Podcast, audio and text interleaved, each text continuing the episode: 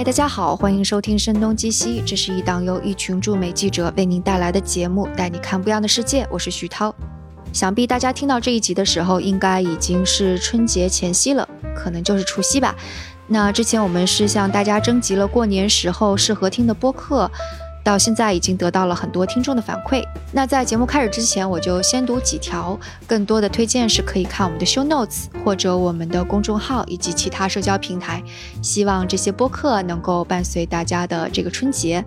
听众如歌是推荐了日坛公园的第三百三十六期，我在故宫过大年，说春节期间听清宫如何过春节吧，嘉宾是非常的有趣。听众插尾说：“电台和宇宙结婚，冯大年老师的民俗专家系列节目，深入浅出的带听众认识我国的抢头香、谢太岁等民间风俗，非常的有意思。”南城推荐的是说：“既然是春节期间收听，那想必时间上比较得空，所以我是想好好认真听一下迷你文保俱乐部的所有剧集，是关于文物保护的那些事儿，很适合一边听一边做笔记。”七个梦是推荐了 U 四 D 八，说听 U 四 D 八聊美食可谓一绝，有火锅、下饭菜、垃圾食品、早点、红烧、烧烤。我想七个梦肯定是把春节跟吃紧密联系在了一起啊。还有一位推荐的是得意忘形的第五十六期，名字是做一个废物也是没那么容易的。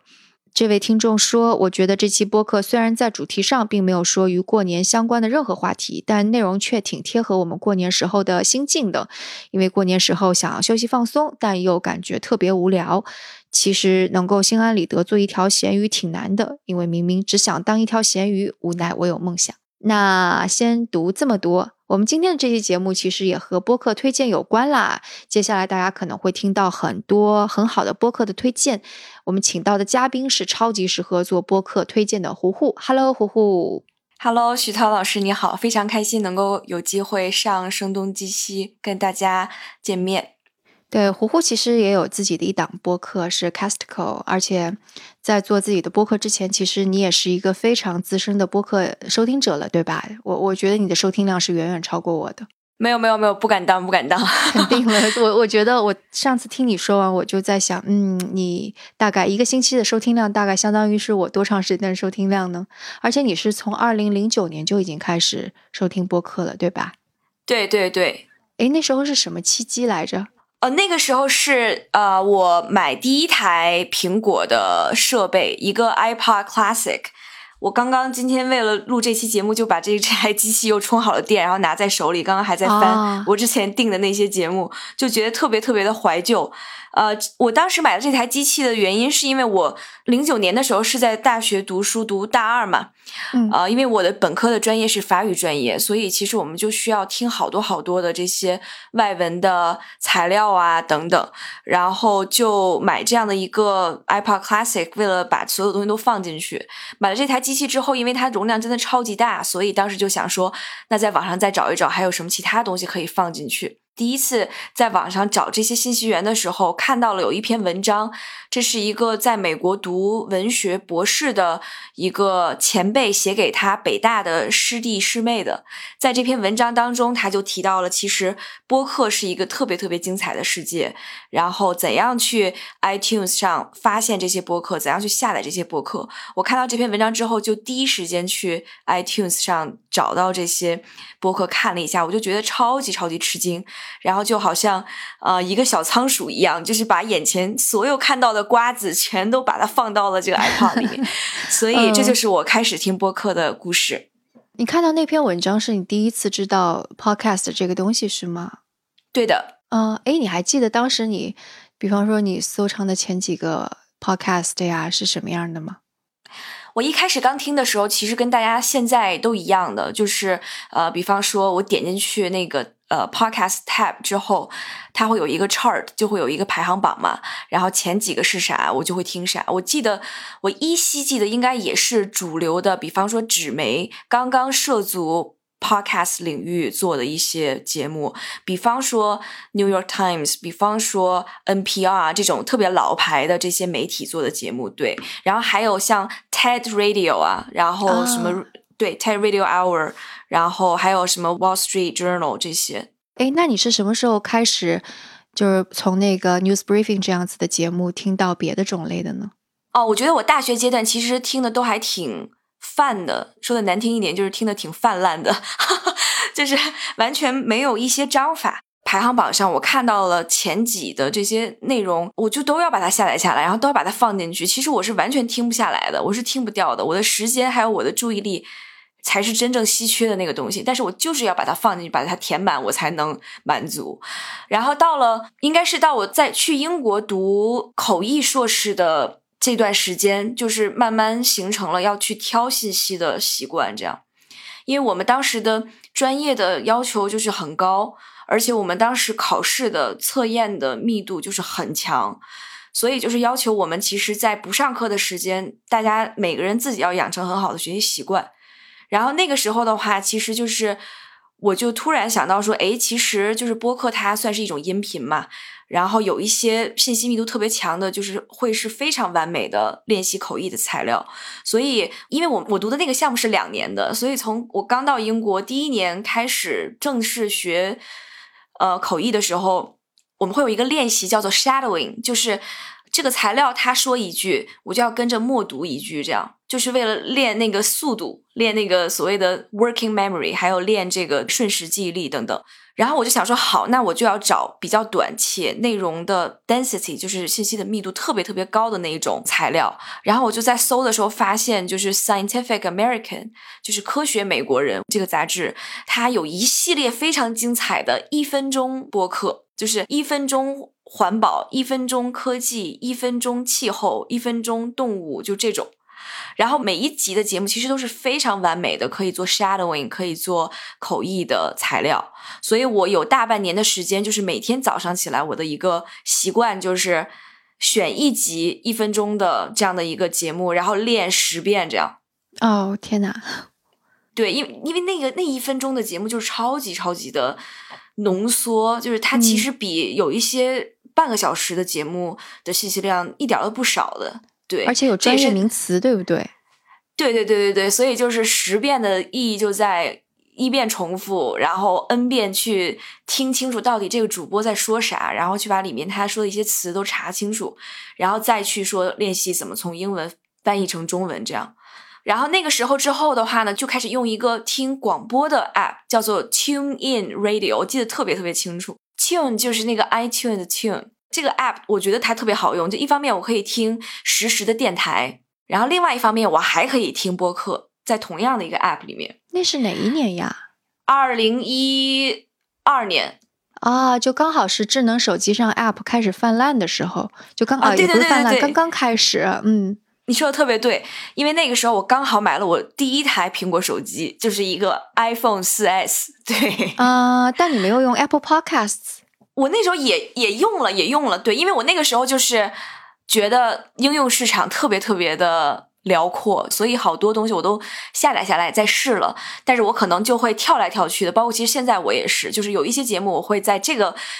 podcast app 里面听，有一些节目在那个 podcast app 里面听，都不太一样。呃，但是我自己最喜欢的就是那个 Tune In Radio。之后的话，就会慢慢开始形成一个自己的习惯，比方说什么样的节目。我会愿意把它从第一分钟听到最后一分钟。那是什么样的节目呢？除了那个一分钟科学美国人系列之外，我后面就是接触的就是一个比较多的，就是时长比较长的类型的节目，叫做 Intelligence Squared。这个也是一个 NPR 的节目，它是一个辩论类型的节目，就是每一次它其实是一个 live show 的音频版，它会有一个主持人，然后它会有正方跟反方，正方他会请。两个学者或者两个行业的专家，然后反方也是同样的配置，但是他们两方的观点呢是完全相对的。然后他会有一个辩论的这样的一个赛制，这样就是正方反方轮流发言，然后最后大家有自由辩论，然后还有跟场下的 Q&A 的这样的一个互动。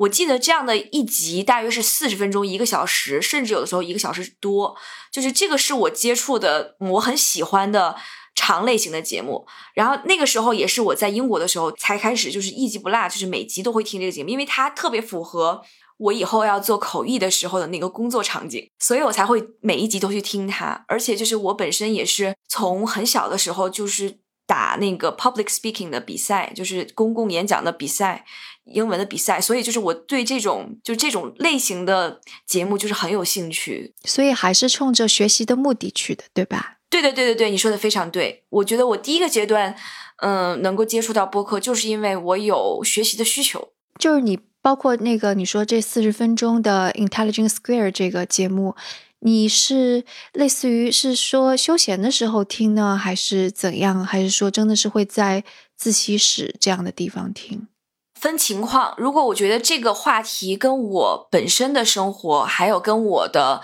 我已经掌握的一些知识。关联性很强，我就会把它当做口译的材料来做。也就是说，我会在自习室或者在家一门心思的去把它听完，甚至就是会记一点笔记，然后去练习怎么把它翻译出来。但如果说这个主题我觉得跟我的关联不是那么强，且我并没有足够的知识储备可以完整的消化它里面所有的这些内容，尤其是那些。就是政治议题很很多的那种类型的单集，我可能就会在干别的事儿的时候就这样把它放着，因为我可能觉得 OK，那我可能需要有一个机会接触到这个话题，但是我又不需要百分之百把它消化掉，那我就是可以把它放在一边，然后我如果能捡起来哪一句话，捡起来哪一个观点，我接受到了，我就接受到了，我就没有接受到就算了，就这种。对这个说起来就是磨耳朵 啊，对，没错没错啊，所以这就是你的第一阶段。嗯，那之后呢？之后的话就是会接触到像 Planet Money、Hidden Brain，呃，甚至 On Point。就是 On Point，其实我觉得它时事的性质还是挺重的。对，更多的是 Planet Money，然后呃 Hidden Brain 这种节目吧，呃，还有 Radio Lab 这种，就是老牌的公共电台。非常非常王牌的制作人员做的这种故事类型的节目，就是叙事感很强烈的，且叙事技巧特别特别突出的这样的节目。其实那个时期，我记得《This American Life》已经开始非常非常的受到大家的欢迎了。我也尝试过，但是我并没有听下去，或者我并不是一个《This American Life》的铁粉，是因为为什么？嗯。就是是因为我觉得他，我那个时候几年之前，我其实对于讲故事或者听别人的故事这件事情，我没有那么浓厚的兴趣。我可能更多的是说，我要得到某一种知识，比如说 Planet Money，它可能会给我先抛出来一个经济或者日常的现象，然后他会带我了解后面的许多的一些缘由。Planet Money 和 Freakonomics Radio 是我那个阶段听的最多，基本上七七不落的节目，因为我喜欢它这个节目的立意，还有这个节目展开的方式。对，它会深入浅出，把一个事情或者现象或者是一个道理给你掰开了揉碎了讲清楚，然后里边还会有一些故事跟结构在里边。对，就是我那个阶段可能对说所谓的就是 storytelling，虽然 Planet Money 和 Freakonomics Radio 肯定也有 storytelling 的成分。但是可能我对于《This American Life》这样的纪实类的讲人物故事的，我没有那么多的兴趣。我觉得我跟你还蛮像的，因为我也是《This American Life》，虽然就是也会时不时听，但是我就感觉好像对我的吸引力并没有像《Hidden Brain》这样子那么大。对，那徐涛老师，你 你是什么时候开始觉得《This American Life》你必须要听呢？我也没有觉得他必须要听，就通常是，比方说会有朋友丢一期过来，或者是那个，因为开车的时候我定的，他就会就是一期一期往下放嘛，所以有时候开的长了，就已经跳出我选的那些，开始放《This American Life》，我也会听，但是它不会是我首选的。了解，了解，对我觉得还有另外一个原因，就是可能也跟我。学的专业有一些关系，就是有一些人的声音，我觉得他好像在让我跟他一起远程互动。这个其实也是，就是我到后面做节目，包括听节目，一个非常重要的标准，就是我选择我要把我的时间跟精力花在哪一个集节目上，我很看重的一个特质，就是这节目这个主持人这集节目的策划是不是让我觉得，即使我没有面对面跟这个嘉宾或跟这个主播交流，但是我们通过。播客这种媒介，通过制作的这些工具，我仍然可以跟他互动。诶，这个很微妙，能展开说一下吗？可以，可以。我觉得，比方说 Freakonomics Radio，就是那两位主播，我就觉得每一次听到他们的声音，就会让我很好奇，他们的音色会让我很好奇，表达的措辞，就学外语专业，我们都会说语域，就是我语言的领域或者语言的某一种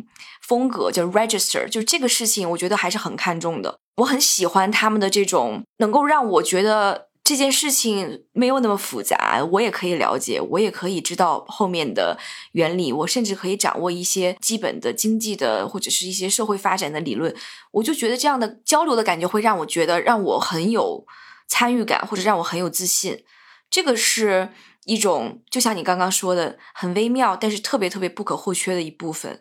像 This American Life 的话，我不觉得它。让我会有这种体验，但是我不是在否认它没有给其他听众带来这样的体验。或许很喜欢这档节目的听众也跟我有类似的共鸣吧，在《This American Life》这样的节目当中，包括另外，比方说像《Serial》，就是这种所有的这种呃 True Crime 类的这种 Storytelling 的节目，其实我是一点点兴趣都没有的，因为我我很难有那种代入感，很难跟这个主播产生某种互动。我不会愿意把我自己沉浸在某一种想象当中，去想象当时发生这件事情的场景是如何如何的，所以我就不太会愿意花时间在那些节目上面。我记得你还跟我说过，你也不喜欢那个《Master of Skills》的那个 Reid Hoffman 的主持，对吧？像，但是必须要说的是，像 Reid Hoffman 还有 Tim Ferriss 这两个节目，我是听了很久的，尤其是在我刚刚接触播客的时候。因为我觉得这个很酷很炫，而且一听就是大佬，我觉得这个没有办法让我忽略。但是后面不听的原因，是因为逐渐发现了许多更好的节目，那就要把时间跟精力花在刀刃上，就不再听他俩了。你后来说是你不喜欢 Reid Hoffman，是因为什么？是说他的声音太正了，是吗？就是太有距离感了。第一，我觉得我必须要说，我听他的节目的初衷是因为他是一个很成功的科技界的创业者，所以我才会愿意去听他讲，听他采访其他的创业者。但是他的节目的问题呢，是在于呢，第一，他节目里面插太多广告了，我觉得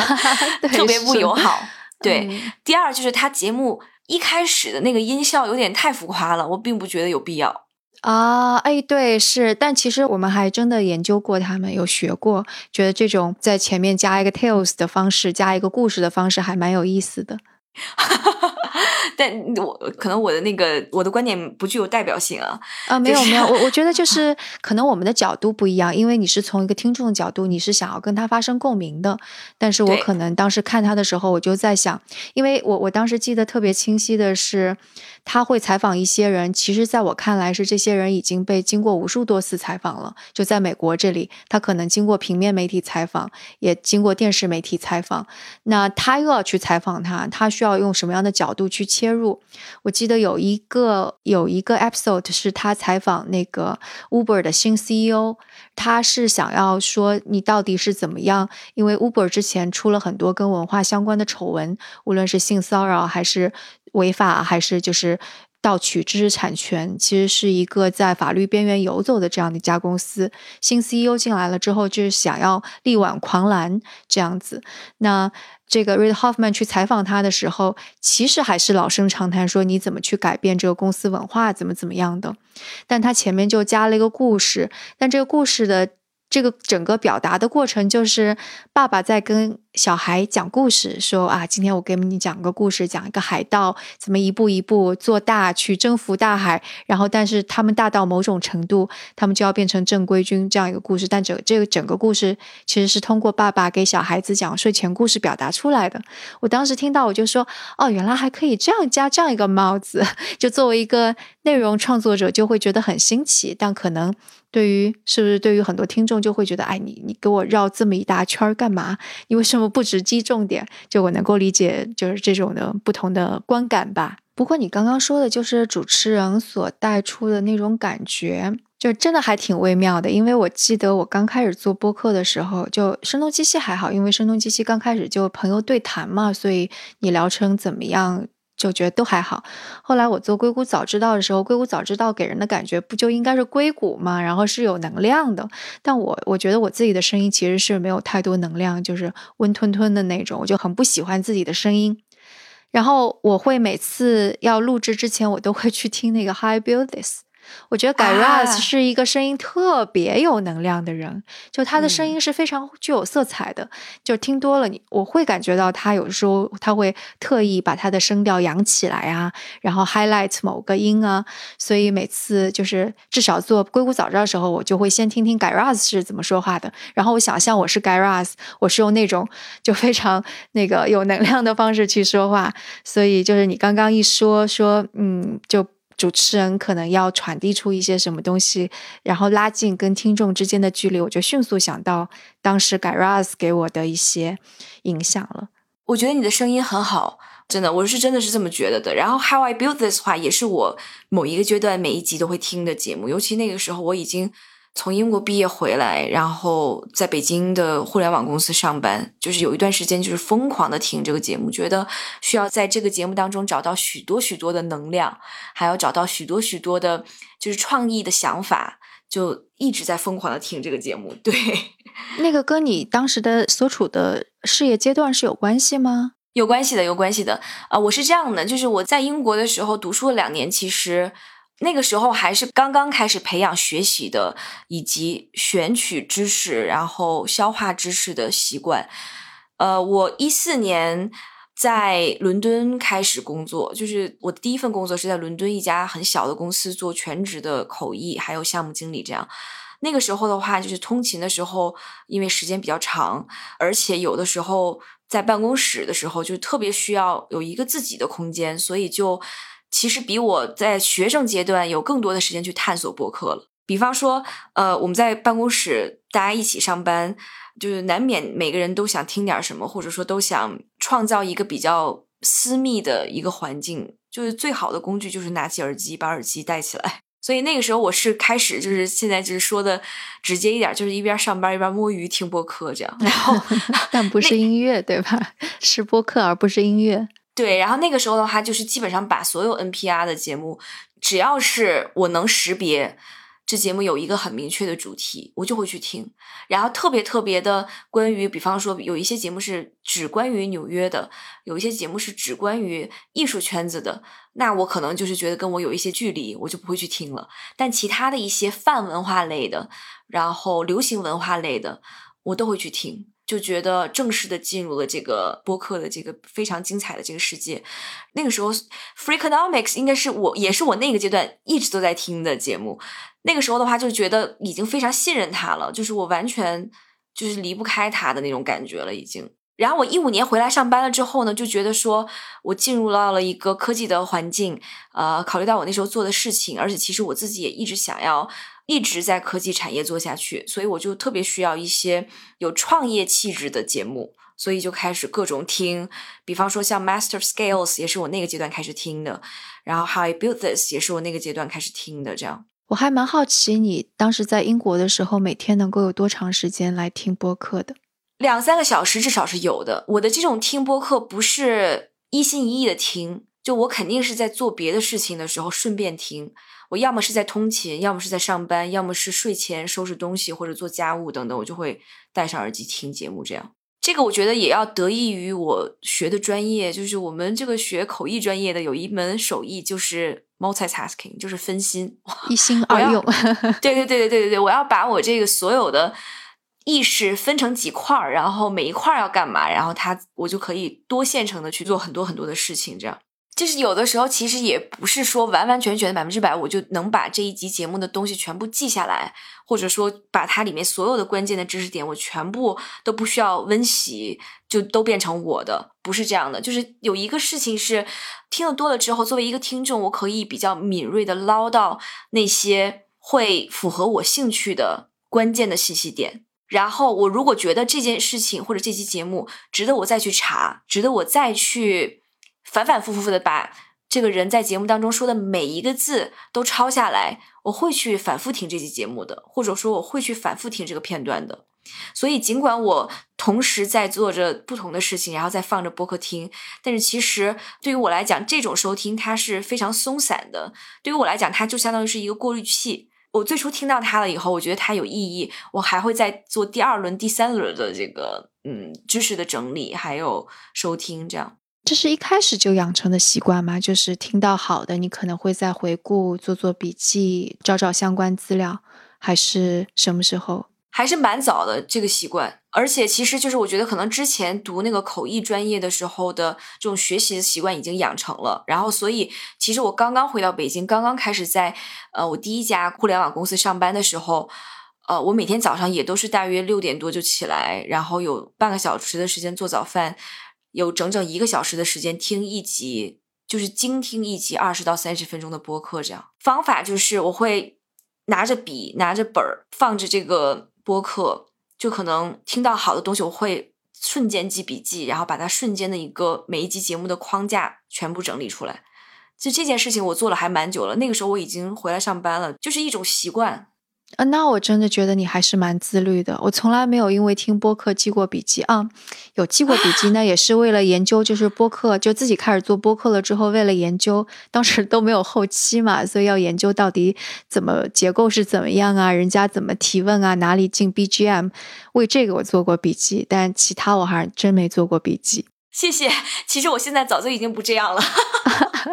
现在就是非常懒了，而且有的时候真的是非常非常的。就是进入到了一种，我觉得跟年龄有关系，然后进入到了一种觉得主动性已经有一点点变弱了，就是所以现在就经常还需要反复的提醒自己不要这样，因为。一旦这个主动性没有了的话，我觉得整个人就会开始退步。这个我的危机感还是有的，但是我的主动性真的跟我几年之前是比不了了。但我感觉你做 Casticle 应该还是做了挺多笔记的。你看每期都旁征博引，要挑出三期，有时候更多的播客，对吧？对，就是因为其实一五年的时候，那个时候可能我。钻到某一个博客当中会很深，就是我会觉得我要把很多很多的精力都倾泻在几个我很喜欢的节目上。其实那个时候，我跟我另外一个特别好的朋友。也是我的一个师姐，我们两个曾经在很短的一段时间内做了一个公众号，然后我们两个就是轮流每个人推荐一集单期的节目。其实那个时候应该算是 Casticle 的一个雏形，就是 Beta 版本或者说版本零。但是那个事情后来我没有坚持太多，就是因为可能大家一个是工作安排时间比较有限。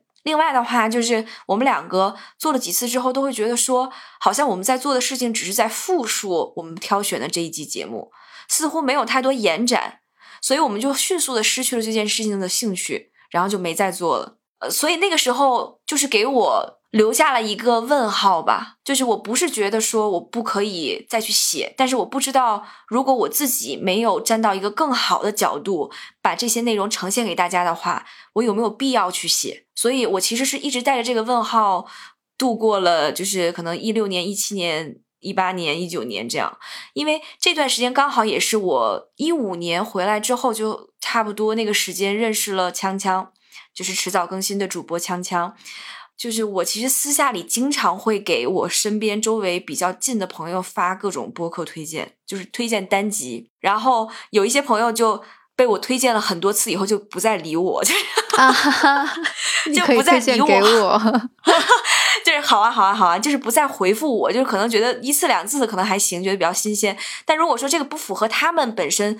获取信息的习惯，可能大家也不会觉得有什么兴趣吧。然后呃，锵锵其实也是我。经常推荐文章啊、播客啊、博客啊的这个对象之一，然后他其实就是说，哎，不如你就做一个这个播客怎么样？就是说，你就做一个推荐英文播客的播客。我觉得这是一个很好的想法，但是其实我一直没有说服我自己，因为我不觉得我已经成熟到我可以把很多事情。就像你刚刚讲的，深入浅出的告诉大家，而且还可以很真诚的跟大家互动。我就是一直没有想清这件事情该怎么做，所以我就是一直没有做。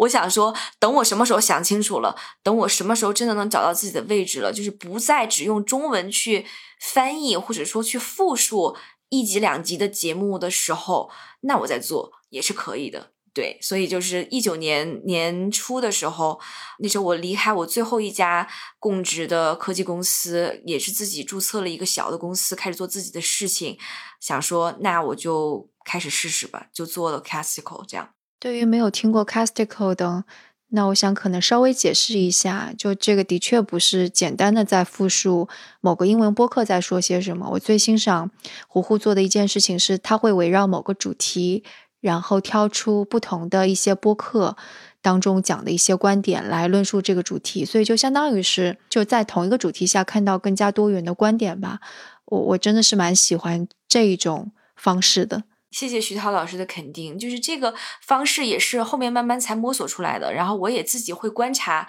比方说在社交媒体上的一些一些趋势吧。因为其实明显，我觉得这个你的感受和观察肯定会比我深刻的多。就是在大约一年多、两年之前，播客这件事情开始慢慢在我们这个环境当中变得流行起来，然后有许多的人也也在同时做推荐播客的事情，对吧？对，所以。我就反复问我自己的问题是：那我也在做这件事情，我怎样做才能更有意义，才能不要浪费大家的时间？这件事情是其实我做这个节目最在意的一个问题。其实就这种方式跟就是我喜欢的读书方式也很类似。只要是我如果我时间多的话，我其实更加喜欢的读书方式就是关于某个主题，我会把相关的书全都拿来看。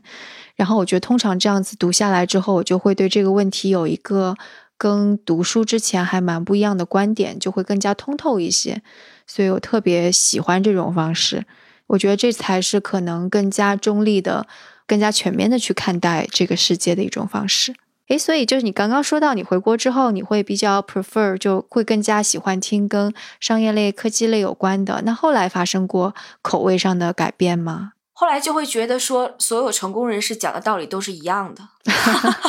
马云一样是吗？当然了，我这个结论下的可能有一点点草率啊，但是就是从我的听众的感觉来讲的话，我第一反应就会觉得有一点腻。所以其实中间我觉得就是断断续续，我就是没有再像之前一样那么狂热的再去追随某一些播客或者某一些主播了，因为我觉得就是感觉有点疲惫这样。但是同时这个时间呢，就是开始呢，就是所谓的独立播客这个概念开始出现，比方说像 Gimlet 这样的 studio。然后播客的选题还有形式等等，就突然间花样多了起来。那个时候我忘记具体是哪一年我观察到了，但是就是应该也是在近几年，就是他的那个 startup podcast，我觉得所有喜欢播客的人应该都听过。或者至少听说过他的故事，对吧？这这档节目怎么来的，也会非常非常的投入，就是愿意去追随他创业的这个整个的这个过程嘛。然后那个时候我就觉得天呐，好奇妙啊！然后就开始想说，好，那我又要去探索一下，还有没有类似这样的节目，或者说还有没有呃类似这样的形式等等。后来就慢慢发现，其实像 NPR 这样的。呃，传统的广播电台也在开始出现转型，就是他们讲故事的方式，他们选材也慢慢变得细腻起来。诶，比方说呢，就是就是你说的转型更细腻的，有例子吗？比方说，我在听第一季的 Invisibilia 的时候，觉得特别好，我就想说特别细腻。就比方说，每一期节目当中选的那个 featured 故事，就是主题的故事，然后以及他们去邀请其他一些心理学的专家学者去讲后面的这些理论啊，然后他们怎么去抛出问题啊，我就觉得特别棒。我最喜欢的一点就是说，这样的节目不会教我做某一件事情，换句话说，他不会告诉我说 OK，那。有一个目标，你一定要达成。那达成这个目标，你一定要走这条路。就他不会让我有这种感觉，他给我相当于是创造了许多想象的空间，让我自己去想说，通过这样的一个小的事情，我应该带走什么，或者说，如果我也同样处于在那样的一个境况之下，我可能会做什么样的选择。就是这种留白会让我觉得特别特别特别的有意思，也会让我花更多的时间再去听这些节目。我对这个节目印象不是很深了，但是我知道像 Hidden Brain，它也是通过什么心理学啊、社会科学去解读一个。就这两个节目的差别在哪儿呀？他们的风格？呃，Hidden Brain 应该是一直在播的，Invisibilia 是一季一季的。然后 Hidden Brain 的话，其实我觉得更偏向于大众科学。然后 Invisibilia 的话，就是它可能偏向于就是我们所说的这个 mental health，我觉得就是心理健康啊，就更加 focus。一些对，而且有的时候我们会在 Invisibilia 这个节目当中发现一些更能调动人类情感和调动我们情绪的一些线索。所以这就是我觉得他这这个节目非常微妙的地方，就是其实我作为一个听众，可能我都无法想象背后的这些制作人员花了多少心血去策划这些节目。我马上要再重新把它捡起来听一下，就是还是很值得听的。就是对对对，就他有很多心思。但是像 Hidden Brain、像 Planet Money，我听到某一个阶段的话，我就觉得说，其实我还知道后面还有别的，好像这个人没有跟我讲，觉得他太浅了，是吗？对对对，就觉得说 OK，那就先停一停，不再听这样。对，我觉得 Hidden Brain，我现在就是一个是他好像每年。当中，他也不是说一直在播，他当中会把老的一些翻出来播。然后现在我听的就觉得它的主题似乎有点穷尽了，就没有像最开始听的那么惊艳了，也会有这种感觉。所以好像最近我听 Hidden Brain 听的也有点不那么带劲儿了。还有其他的一些比较王牌的节目，比方说那个 Ninety Nine Percent Invisible。这个也是非常非常老牌的节目，然后还有像 Radio Lab 这种特别特别王牌的节目，对于现在的我此刻的我来讲，它甚至都是一个选题的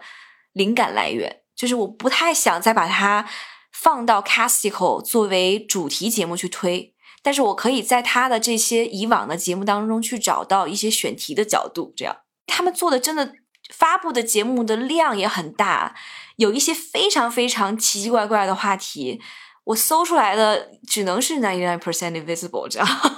所以就一方面体现了他们确实非常擅长选题，另外一方面的话呢，就是也能体现出来就是他们的经验，然后也能从另外一个角度体现出来，就是说有一些很小的、很细琐的一些题目，其实值得我们再去投入资源做的，嗯，希望大家也会有更多的兴趣做这样。所以你刚刚说到，其实二零一五年之后，除了像 NPR 这样王牌的，它不断在做，有也发生一些很细腻不一样的变化，然后也有像 Gimlet 这样子的公司出现，然后还有一些就非常个人化的一些播客也涌现出来了，对吧？对，过了这个二零一五年、二零一六年的这个阶段之后，其实基本上就跟我现在收听的习惯差不太多了，就是，呃，我其实现在就是很快的会换一批订阅的播客。然后其实我不太会以节目再去选择订阅，我可能会更看单集这样的一个概念。这样，这个怎么挑呢？其实我选择这些新播客的渠道跟大家都没有任何区别。比方说一些播客 App 的推荐页、发现页，它都会有一些新的节目放上去，我会去听。我其实回到国内之后的这几年。对我帮助更大的是，其实我的 Twitter 的关注的列表，其实是我所有基本上代表了我大部分、绝大部分的信息来源。对比方说，我关注在 Twitter 上关注的人，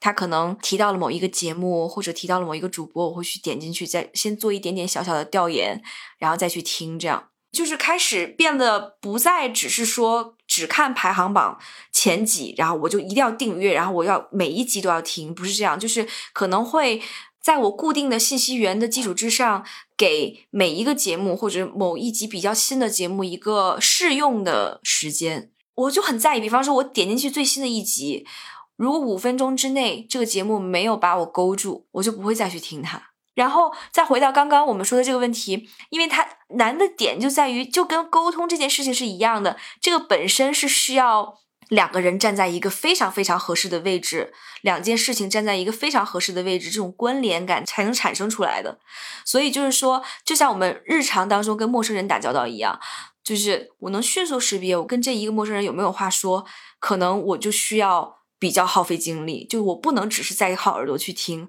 我还要去揣摩，还要在我之前积累的所有的知识当中去搜索，我跟他是不是有所谓的 common ground，就是有没有共同的。探讨的话题，或者有没有共同的观点，这样。所以其实有的时候，如果说我不愿意去了解一个新的主题，我不愿意把这份信任交给这个节目的主播，那我真的很难去欣赏这个节目本身到底哪里好。而且我想，是不是也跟听这个介质它是非常线性的有关系？你看，无论是我们看文字，还是看一个视频图片。其实它不是线性的，你可以一刷刷到底，你可以剧透一下，你可以把进度条拉到后面。视频你基本上能够只猜出个大概来，但听这个东西，你即使把进度条拉到后面，你听到的依然是一个点状的东西，你是没有办法剧透很多东西，你没有办法得到一个概览。所以我觉得这个过程就使得你在最开头你看到的永远是非常小的一部分信息，这也是使得你觉得你没有办法深入知道它盖帽是怎么样，你就会更加倾向于去听那些你更加信任的那些声音，因为你知道你把时间交给信任的人，你不会失望。你就很害怕说，我我交给了这个线性的，只是一点点信息的，我听完了会不会失望？就可能这也有关系。这样一说，就感觉我们做播客的人好辛苦呀。我感觉可能从零九年到现在十年过去，你肯定在很多想法上啊，或者 mindset 思维模式上会有改变。你你会意识到哪些可能是播客给你带来的吗？我觉得最大的一个体会就是，当我个人有一些情绪上的起伏的时候，呃，播客其实缓解了我许多情绪上的苦恼跟焦躁。因为，比方说像 Invisibilia，像那个有一段时间猛听 The The Best of Our Knowledge，就是它也是一个。美国的公广广播电台的王牌的节目，对，然后还有呃，像 Love Letters，就是它是一个讲感情的情感类的节目，我就是每一集都听过了。这些节目它让我知道，原来这个世界上有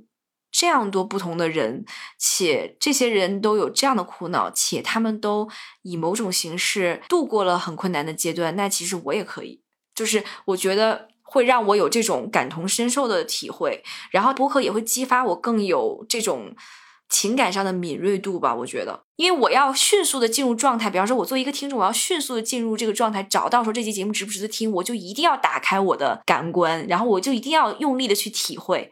所以就是，比方说，像播客当中有一些故事，我就会听得多了，我就更快的进入状态，然后我就更快能感知到这些人在说什么，然后我就会。感情就会变得更加充沛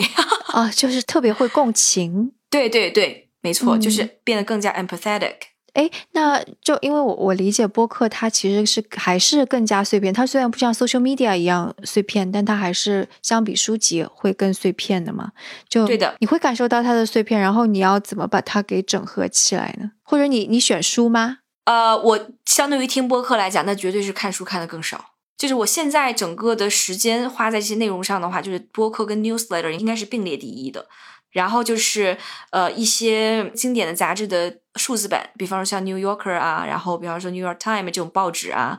然后 Guardian 啊，Atlantic 这种对这种的电子版的这些长的文章，然后才是书。就是精力有限，对，这其实特别不好。为什么不好呢？就是前不久刚好就是有一个契机，其实我是给一个朋友的项目做一个事情，然后他其实一直都是在纸媒，就是他跟书打交道打了许多年了，所以他是非常非常。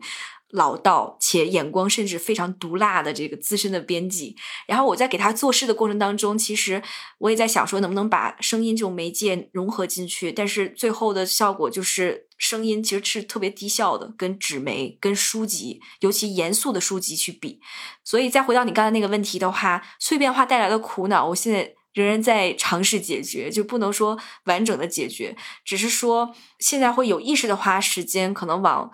书上面去转移，然后尽快的就是去更新我听播客的周期。就比方说，如果我觉得这些播客我完全觉得它太水了，或者说这个阶段我不需要它了，那我要更快的把它舍弃，而不是惯性。比方说，哦，这节目我之前喜欢，它又更新了，那我今天就听它，就不要这样。哦，还有另外一个事情的话，就是从时长的角度来看，我现在特别特别喜欢长播客。其实我有一个阶段特别讨厌长播客啊，是吗？嗯，对，这个这个变化是在哪里？我是从二零一九年年末开始觉得长播客太妙了，就是 在一七一八一九年年初这三年的时候，我都觉得天呐，长播客有这么多话要讲吗？其实那时候我就有偏见，嗯，那个时候是我自己听的不够多，然后也没有太多耐心，所以我觉得长播课是非常低效的。但是其实我就是今年陆陆续续听了一些节目之后，我觉得长播课太好了。比方说，其实二零二零年就是我听了很多那个呃叫 The Artificial Intelligence Podcast，他是一个就是一个科学家，他叫 Lex Friedman，太喜欢他了。他是属于那种标准的书呆子，就是那种特别极客的那种那种风格。他说话有点木，但是他每一次请来的嘉宾都是科学界的泰斗，就是都是那种。很有名的，且对世界的科技的发展都有很多贡献的那些人，也有一些就是时下。比较引人注目的科技的创业者，这个也有啊。他就是每一期节目都一个多钟，然后甚至三个钟，然后 两个两个钟，这个都很正常。我会喜欢听他这个节目，我就觉得非常连贯。我就会觉得是说，好，那假设今天我要去见一个这么有重量级的人物，我跟他是只交谈二十分钟或者三十分钟就完了吗？肯定不是，我就恨不得可能要跟他交流四五个小时，对吧？所以我觉得像这样的重量级的人物，需要花时间去了解他，所以我就会愿意去尝试听更多的 long form podcast。其实我就是从 Lex Friedman 开始接受更多的 long form podcast，而且相当于是那个 Lex Friedman 帮你去提出了有质量的问题，而且是逼着就是对方能够把他的思考过程一点点给展现在我们面前，其实是还蛮妙的一个事情。对，非常对，就是这样的一个感觉。然后还有另外一个播客，也是就是我二零二零年很入迷的，叫做 The Portal Podcast。他的这个播客的这个主播还有这个创作者呢，是 Peter Thiel，就是那个啊 硅谷的大名人。嗯他这个基金的一个 manager，就是应该算是他的。这个基金下面的二号人物吧，我就这么粗浅的把他叫做二号人物，这样，对，他的名字叫做 Eric Weinstein。这个人他其实很多观点非常的极端，就是非常刻薄，甚至我不是说同意他所有的观点，但是我觉得他敢这样讲，我就愿意去听。他是一个有学识的人，那他为什么有这么多的学识，且有这么多的经验，他在某一些事情上的看法还这么极端呢？而且有的时候极端也不是说一下子就极端，而是在他演变的过程当中，可能就是前面几步哦，我觉得还是挺对的，结果突然就会变得很极端。就是这个转变发生在哪里，我就觉得特别有意思，然后我就愿意去听他。我觉得就是后面因为听得多了以后，就是我对于不同内容的不同人物的不同个性的那个接纳程度也变宽了。可能这个也是刚刚你问我就是播客。改变了我什么的第一点，我共情能力强嘛，就确实是，就是觉得更有更有包容性，就是想知道为什么这个人说这个话，他有这样的背景，为什么他可以 说出这样的话，或者一些小孩儿 Generation Z，就是那种十几岁的青少年，也有很多人开始做播客，然后吵吵闹闹的就做一集，然后也是洋洋洒洒四五十分钟，在干嘛，在干嘛，就是就有的时候会好奇，就想要去了解这样。然后想要去听他们的一些想法，就是在他们的答案当中和对话当中寻找答案吧。对对对对，我觉得这一点还重要的，而且可能跟国内现在比起来的话，美国的确能够涉及到的话题光谱是非常非常广的，就可能有一些中国不太可能去涉及的，比方说政治啊、宗教啊这些，就恰恰很多很多的思辨跟辩论的方式，就领域都发生在这些领域。所以就还是蛮蛮有意思的吧。我真的觉得，就是现在越来越短平快，其实是没有办法把思辨跟思考的过程、论证的过程完完整整展现在你的面前。而且，即使展现在一篇文章当中去，其实很少有人会去认真把它读完吧。即使像我这样，我现在觉得我自己能够认真读完的长文章，其实也越来越少了。我要不就真的就直接去看书了，就去听书了。所以，可能播客就如果做得好的话，它能够把这些思辨的过程全都展现出来，其实是非常迷人的一个过程。它其实是相当于是给我们的就是越来越缺失的公共话语当中塞进去了原来应该有的这些讨论。嗯，其实这样的一个媒介，如果放在知道或者比较珍惜这种所谓信息民主化的这个人的手中，他应该会就物尽其用吧。我觉得就是。尝试在这样的媒介当中释放它最大的潜力，从而制造最大程度的影响。这样，所以就会比较，就是在做内容或者在讲话的时候，就是可能虽然从观点上看，有一些人不能同意这些观点，但他在整个论证的过程或者表达的过程，其实是非常非常仔细的。那就是快要收尾的时候，要不要说一个你最近在播客当中听到的，给予你还蛮大启发的观点？这两天刚好，其实是就是在过去的这一周末，呃，我在我每一期都第一时间看的一个中文的 newsletter，它的名字叫做 Platform Thinking。这份 newsletter 的作者就是 Neil 张张宁，他其实在各大社交媒体媒体上大家也可以找得到他。他推荐了一集来自 The Knowledge Project 的节目。这集节目呢，就是这个 The Knowledge Project 的主播采访了 Automatic 的 founder。Automatic 是什么公司呢？是 WordPress 的那个哦，WordPress 是吗？对对对哦对、，OK，那家公，对对对对对，Automatic 是它的母公司，嗯，对。然后还有比较近的一个新闻是，他们收购了那个 Tumblr。这个 founder 的名字应该叫 Matt，然后姓氏我记不得了，有一点长。就是这个 Matt，他其实提到了经营 Automatic 的理念嘛，就是其实如果我们自己有独立建网站的经历，尤其写博客的经历，就是我们大家都知道 WordPress 的存在简直像神话一样嘛对，，是，对吧？它基本是免费的，对吧？当然也有一些付费的工具，但是它的思维思路是非常好的，就是它才实现了真正的所谓的 Internet，就是互联网就是这样的，这才是互联网，理其他想主义乌的都不叫托邦互联网。啊，对，其他都不叫那个互联网的，对吧？然后，啊，说起这个就有点情绪激动，就是他 他提到了他整个创业的十几年的这些经历，我就觉得天呐，他仍然没有放弃，我就觉得这种坚持让我非常感动。这是第一，第二的话，他就在讲说，其实对于他来讲，作为一个公司的老板，他怎么去在自己的组织管理当中践行五个级别的自主运营的这种组织管理，就是说大家靠自己，大家靠自觉。那这种组织关系，我怎么能够推进？就我知道，尤其新冠肺炎这件事情发生之后，我觉得真的啊，就是其实我对这个也一直都会有兴趣，在偷偷的观察。